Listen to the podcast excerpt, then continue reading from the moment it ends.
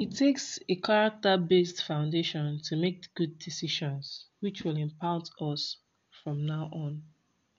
Home is the first school and the first church for young ones, where they learn what is right, what is good, what is kind, what they go for, comfort and when they are hurt or sick, where joy is shared and sorrow eased, where fathers and mothers are respected and loved, are respected and loved, where children are wanted, where the simplest food is good, enough for kings because it is earned, where money is not so important as loving kindness, where even the tea kettle sings from happiness, that is home. God bless it.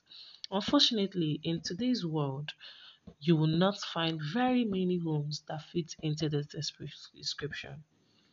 Many parents provide neither the shelter nor the guidance, love, or care that give a baby a chance to become a happy, productive citizen in the future.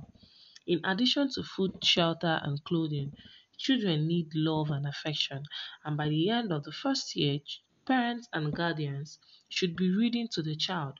Ethical, moral values should be taught at home from the beginning because they are moral values. They are moral absolutes with a solid character base to build on. Our kids can be successful.